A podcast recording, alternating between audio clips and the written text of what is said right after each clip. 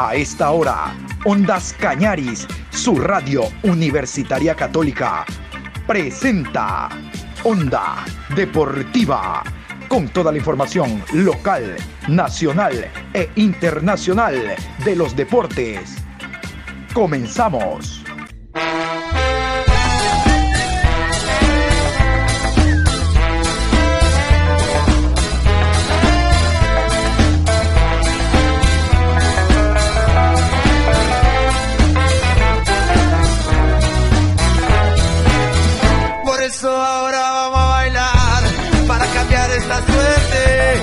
Sabemos gambetear para ausentar la muerte. Vamos a bailar para cambiar esta suerte. Si sabemos gambetear para ausentar la muerte. Hola, buenos días Patricio San Martín, con el gusto de siempre y con renovados bríos, aquí estamos en la programación. Hoy jueves 29 de julio, programa 786. A lo largo de este día los equipos comienzan a prepararse para esta segunda jornada, segunda fase de la Liga Pro Betcris. Hoy empiezan a diagramar ya los directores técnicos las posibles alineaciones. Recordar que hay un partido adelantado para el día de mañana. El equipo del Delfín enfrentará al conjunto de Universidad Católica. Ese partido estará para las 19 horas. Pero vamos a iniciar con el acta de sanciones referentes a la primera fecha. Recuerden ustedes que en el partido Barcelona-Manta hubo tres expulsados, un golpe bajo y bien bajo. Ahí mismito, ahí, ahí. Argenes Moreira le pegó ahí, ahí a Loco Cortés. Creo que todavía le duele. Eh, y también el equipo de Independiente del Valle se hace acreedor a una sanción económica bastante fuerte, 3.200 dólares en general por, reitero, algunas eh, situaciones que están enmarcadas dentro de lo que significa el manejo de la Liga Pro, el tema sanitario y el tema de cómo los estadios deben estar precisamente en estos tiempos. Independiente del Valle es reiterativo en hacer lo que le da la gana. Vamos con los eh, sancionados, el acta de la primera fecha, segunda fase Liga Pro. En el partido Barcelona versus Manta, el jugador Adonis Preciado por conducta violenta, suspendido dos partidos. En el equipo del Manta, Argenis Moreira y Ángel Ledesma por conducta violenta, suspendido dos partidos los dos. Partido 104, Independiente del Valle 3, Orense 2. Por habilitar más de dos accesos al estadio, multa de 1.200 dólares. Por no cerrar localidades de acuerdo al protocolo de bioseguridad, multa de 800 dólares. Y porque el club permite ingresar a personas no autorizadas, multa de 1.200 dólares. Todo esto al Independiente del Valle. En Orense, suspensión de tres partidos por insultos al árbitro.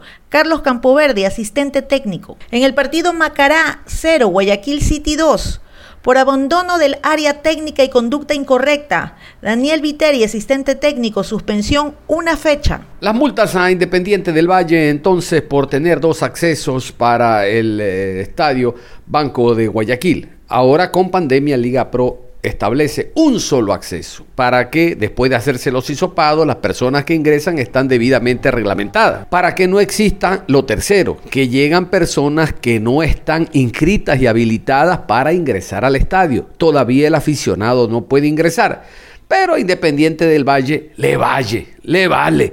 Por un lado ingresan los que están inscritos y, debidamente reglamentados para su acceso al estadio y por otros los que les da la gana al club. Ojalá las sanciones se vayan acumulando y cada vez sean más fuertes. Aunque el tema económico, independiente del, del Valle, otra vez, le valle, le vale. Vámonos al tema Barcelona. Miren ustedes que en el acta de sanciones se, se, pone como punto de referencia la agresión de Argenis Moreira. Y también se habla de Adonis Preciado de agresión. No fue lo mismo la agresión de Argenis Moreira que le pegó, lo agredió a eh, Loco Cortés, ahí mismito, ahí, en medio de las piernas, ahí mismito. Se los puso de amígdalas, ahí mismito. En cambio, lo de Adonis Preciado fue un tirón de eh, pelo. Pero no tipifica el reglamento. Ah, la, el patazo en los huevos es cinco fechas. El alón de pelo es dos fechas. No, no. Se tipifica uno solo. Agresión. Por eso, tanto Ledesma como Argenis Moreira tienen dos, fechas y eh, Adonis Preciado tiene dos fechas. Onda Deportiva. Vamos a ingresar con un tema que nos preocupa a todos, la situación del Centro Deportivo Olmedo.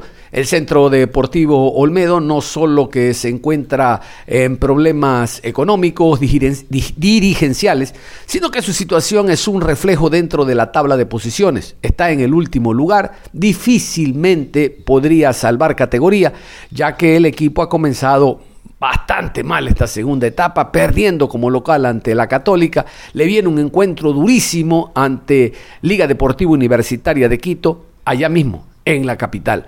Vamos a, a, continuación, gracias a los amigos de Radio Centro, a escuchar al periodista Neto Goyes, quien nos inicia hablando de cómo está el panorama. El panorama del Centro Deportivo Olmedo desde el punto de vista jurídico y los problemas que tiene la presidenta Mayra Arguello el panorama sigue siendo tirando a negro desde el gris, porque finalmente están jugando ping-pong entre el Ministerio del Deporte y la Federación Ecuatoriana de Fútbol.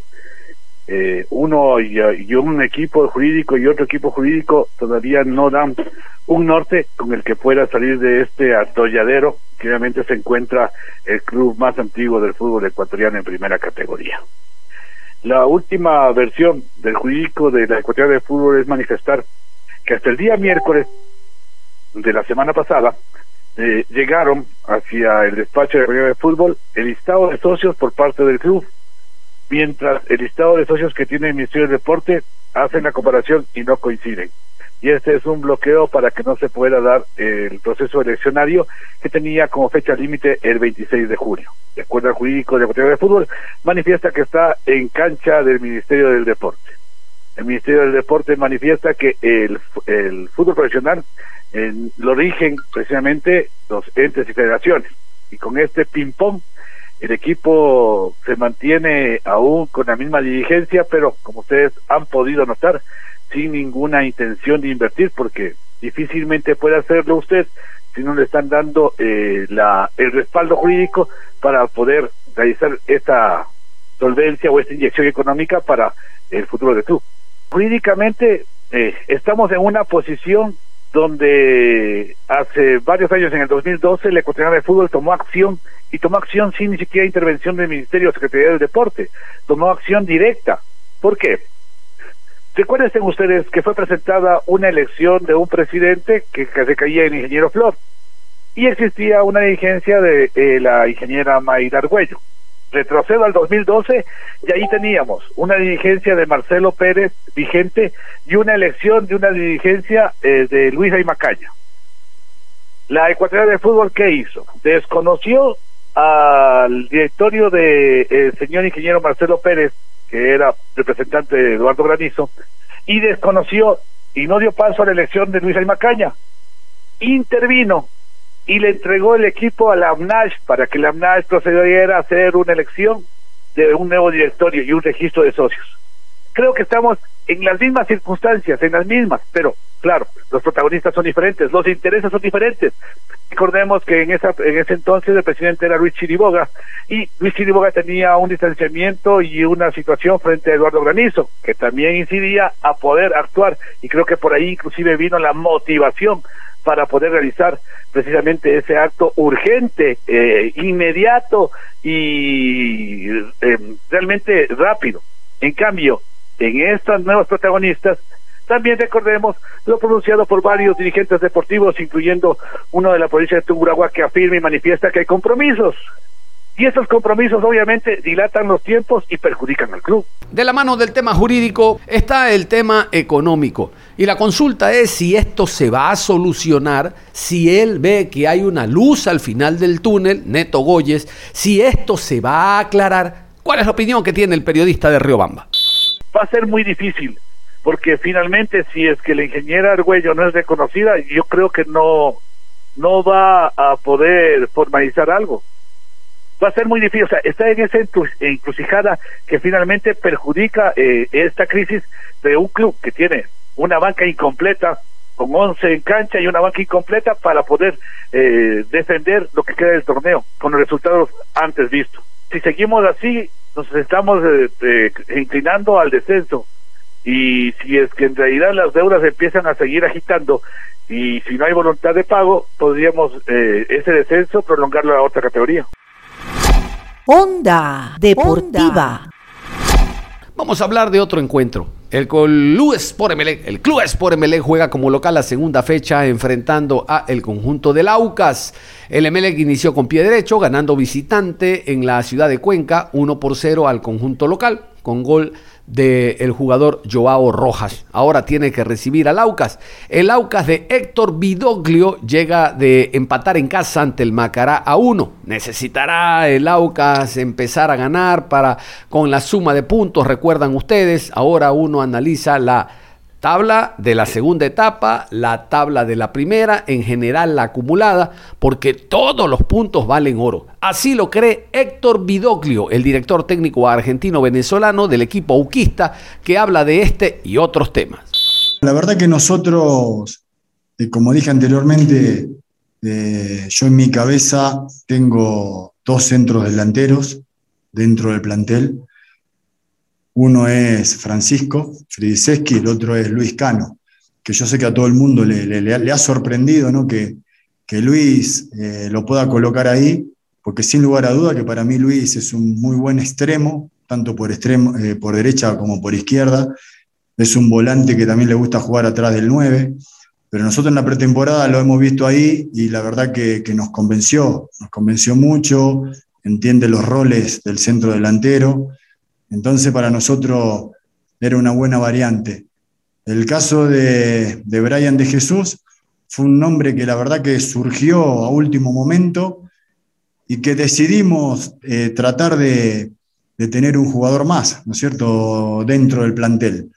Es un jugador que aguanta bien la pelota, eh, lo hemos visto eh, desde el año 2017 en adelante jugador potente, un jugador rápido, así que nosotros creíamos que, que puede llegar a tener las características que nosotros queremos con trabajo. Él está ahora entrenando con nosotros, pero obviamente que, le falta trabajo y, confiamos en que va a ser un, un buen aporte, como también algunos centrodelanteros que tenemos, muy jóvenes, categoría 2004, de juveniles, que también son jugadores que están en formación, en los cuales también confiamos y, los cuales después se tendrán que, pelear el puesto día a día, semana a semana. Nosotros tenemos un plantel donde hay una competencia interna muy sana, una competencia espectacular, así que lo único que hicimos con Brian es sumar un jugador más que está hoy entrenando con nosotros, al igual que jugadores juveniles, al igual que el caso de, de, los dos, de, Luis Cano y, Francisco.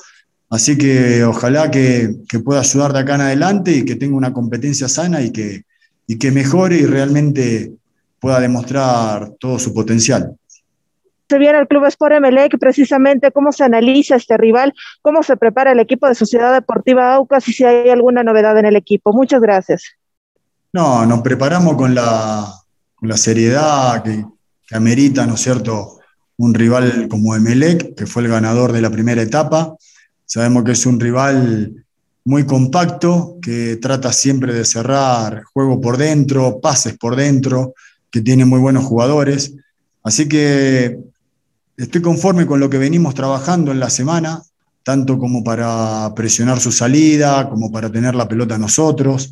Eh, sabemos por dónde pueden lastimar. También hemos trabajado lugares del campo en donde nosotros creemos que si tenemos un ataque organizado también le podemos hacer daño. Así que la verdad que es un partido donde todos los jugadores quieren estar, es un partido importante y estamos creo que casi al 100%. Después eh, es toma de decisión de uno como entrenador de ver si, si contamos o no con algunos jugadores que no tuvimos la semana pasada pero que ya están en condiciones. A veces como está comenzando el campeonato, uno no quiere arriesgar a los jugadores para tenerlo en plenitud. Así que esas son decisiones que, vamos a tomar en estos próximos días. Eh, más allá del rival que se le viene este fin de semana, el Club por Emelec, que va a jugar eh, en Guayaquil, se le vendrán cuatro compromisos dentro de la provincia del Pichincha. Primero eso, y después cómo analiza, en este caso, el nivel que vienen mostrando los jugadores que eh, se los puede considerar dentro de la cantera, caso Ronald Briones, caso el jugador Alfred Caicedo, que han tenido minutos justamente en este retorno de la, Liga Pro. La verdad que yo estoy muy conforme con el rendimiento que, vienen teniendo los jugadores juveniles. El caso de los jugadores que vos nombraste, de Alex Carrera, Briones, Alfred Caicedo, son jugadores que nosotros en un principio lo teníamos dentro de este proceso de formación, para que vayan sumando experiencia, entrenamientos y a lo mejor no tantos minutos, pero ellos mismos se lo han ganado. Eh, uno no le está regalando nada, ellos están en el lugar que, se merecen. Hay otros jugadores juveniles también que, vienen muy bien y que sin lugar a duda encontraremos el, momento justo y oportuno para ir incorporándolo alrededor de todos los jugadores de experiencia que tenemos. Así que realmente estamos muy conformes con lo que vamos viendo en, cada uno de los jugadores juveniles, no solo de lo que le ha tocado jugar, sino también de los que tenemos dentro del plantel, porque en el día a día vemos un crecimiento importante. ¿Considera usted, profe, que tiene los recursos, que tiene el plantel para poder vencer esta mala racha de, de Laucas visitando Emelec? Buen día, profe, y un abrazo cordial a la distancia. Em, me habían comentado, me habían comentado algo de, ese dato estadístico.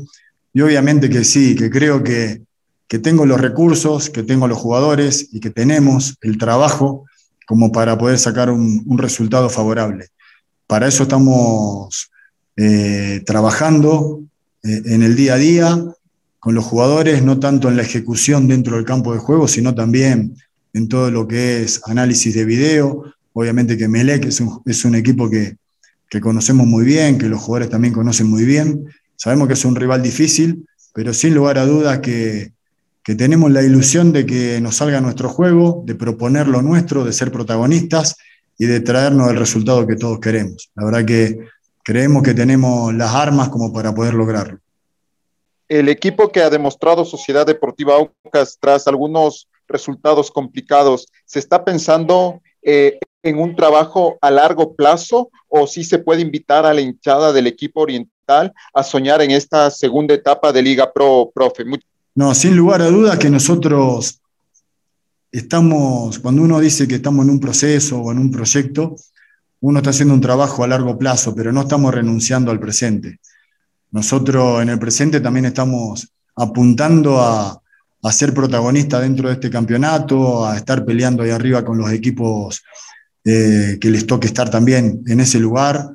Y obviamente que con tiempo y, pensando a futuro, uno puede potenciar muchas cosas, puede potenciar el estado físico de los jugadores, el estado atlético, el estado táctico, eh, puede potenciar una idea, pero como dije, no renunciamos al presente. Nosotros en el presente sabemos que Dentro del plantel tenemos jugadores de jerarquía, tenemos jugadores de mucha experiencia que van a ayudar a este proceso y para eso necesitamos también resultados, porque hay que ser sinceros que estamos en primera división tratando de, consolidar, ¿no es cierto?, todo un proceso formativo.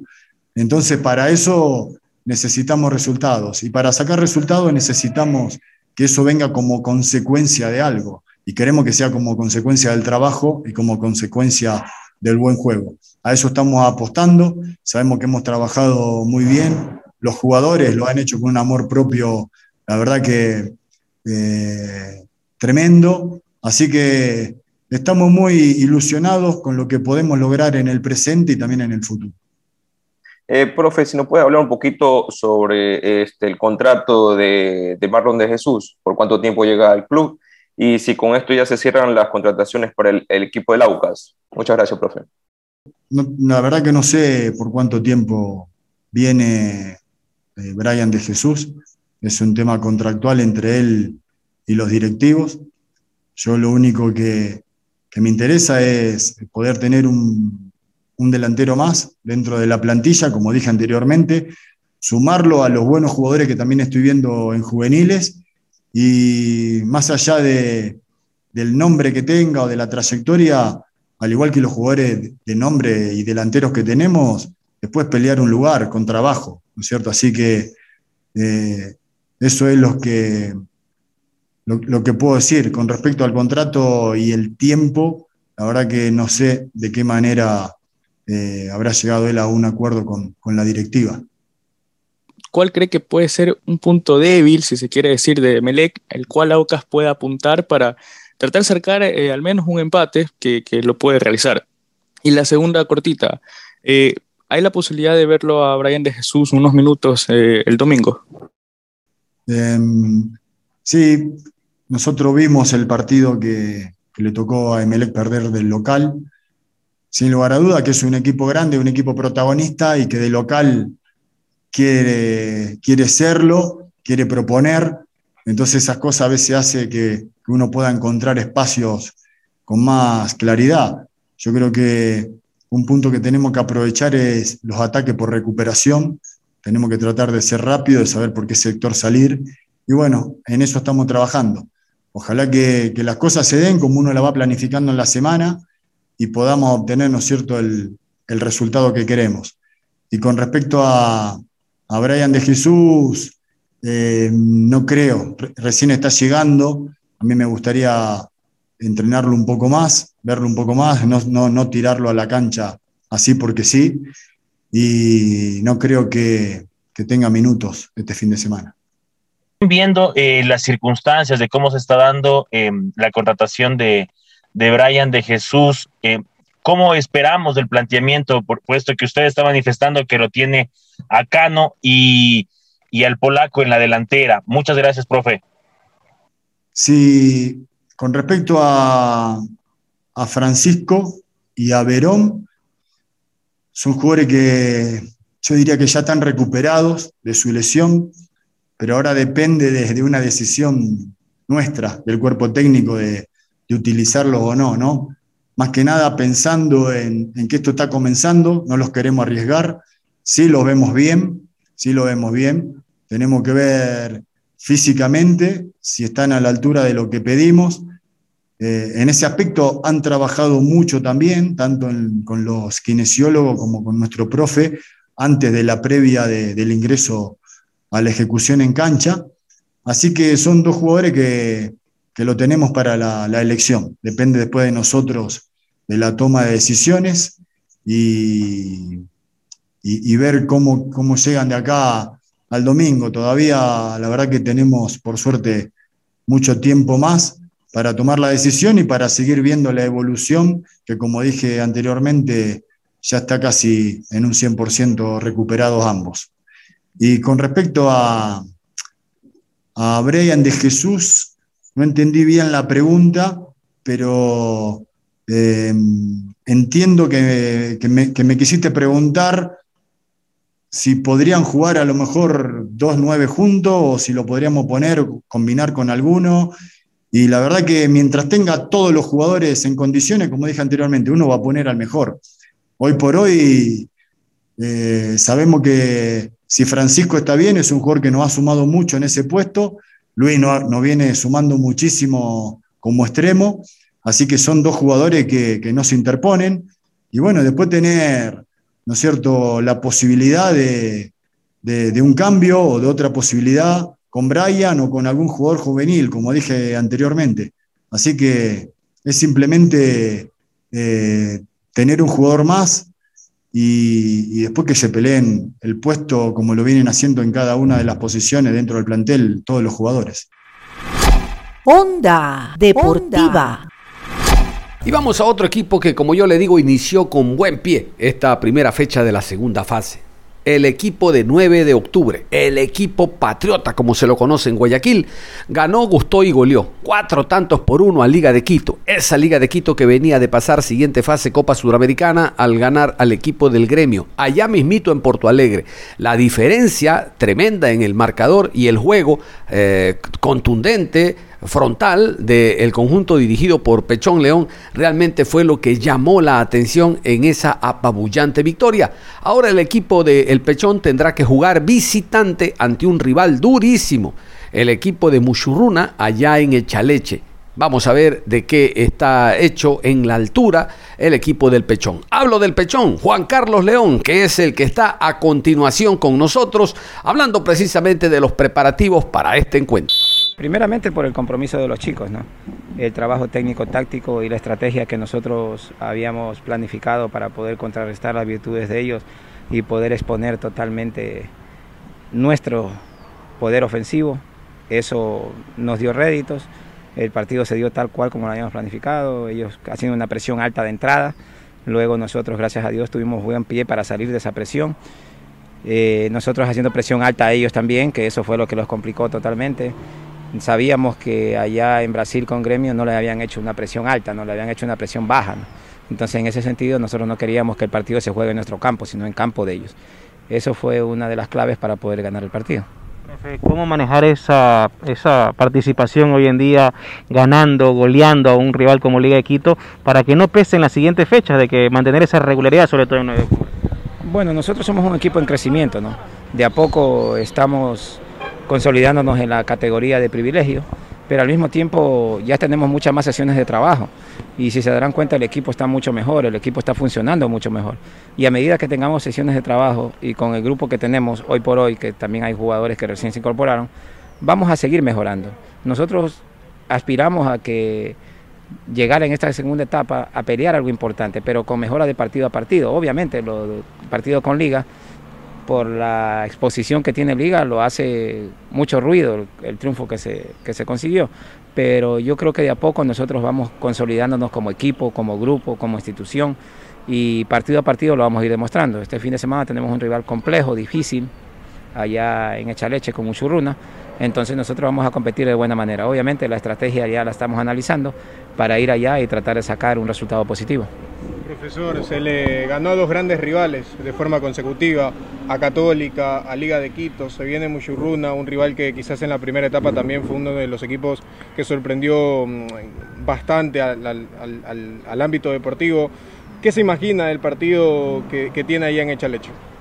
Bueno, un partido difícil, ¿no? Un partido muy complejo por el entorno, ¿no? El entorno allá, en el tiempo que nosotros estuvimos trabajando en lo que fue la sierra, tú ibas de Quito y sentías la altura en Echaleche, porque es mucho más alto. Entonces, en ese sentido tenemos que hacer una buena preparación. Primeramente lo que hicimos hoy es que los chicos se recuperen bien para poder estar bien, para poder estar bien en la parte física, porque si no hay recuperación después vamos a pasar mucho trabajo allá en, en Echaleche, que obviamente el rival te condiciona totalmente porque juega bien al fútbol y porque tiene buenos jugadores y un gran técnico. Entonces, en ese sentido, nosotros nos estamos preparando para hacer un gran partido allá.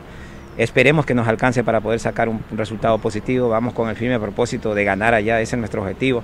Ellos nos ganaron acá, ellos en la, en la primera en las primeras fechas que tuvimos acá con ellos nos ganaron.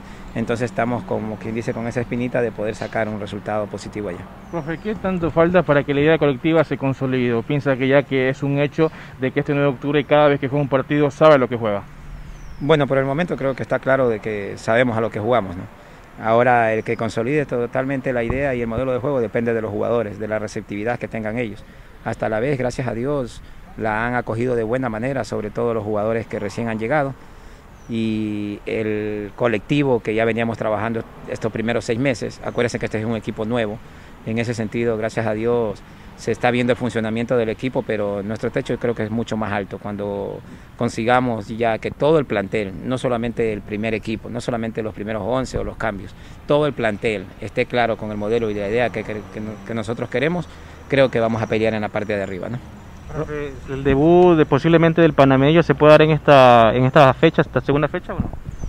Por el momento él está trabajando, está trabajando bastante bien. Él tiene que ponerse bien en la parte física porque viene de una lesión que lo ha limitado alrededor de algún tiempo importante. Entonces esperemos que se ponga bien primero en la parte física y de ahí va a ser tomado en cuenta. Profe, ¿está conforme con lo que se hizo en cuanto al mercado de pases de esta segunda etapa? Muchos jugadores salieron y también llegaron muchos jugadores. Sí, sí, estamos contentos con los refuerzos que hemos adquirido. Este, de repente sí un poco contrariado con lo de Juan, que se, tuvo que ir porque eh, con él era que cerrábamos nuestro libro de pases totalmente, era un refuerzo importante que lo habíamos analizado conjuntamente con la dirigencia que nos podía potenciar en la parte de arriba, lastimosamente no se pudo dar, pero los jugadores que han llegado son jugadores de buen nivel, jugadores que van con nuestro modelo de juego y esperemos que se adapten lo más pronto posible para que nos puedan dar satisfacción. Cerramos la información deportiva a esta hora de la mañana. Los invitamos en la tarde, después de las 13 horas con 30, a continuar con la información deportiva. Vamos a hablar de la preparación, reitero, de los clubes. Tendremos, obviamente, el segmento, el espacio de los Juegos Olímpicos con la participación de los ecuatorianos y en general todo lo que signifique actividad deportiva. Nada más, un abrazo. Continúe en sintonía usted de Ondas Cañaris.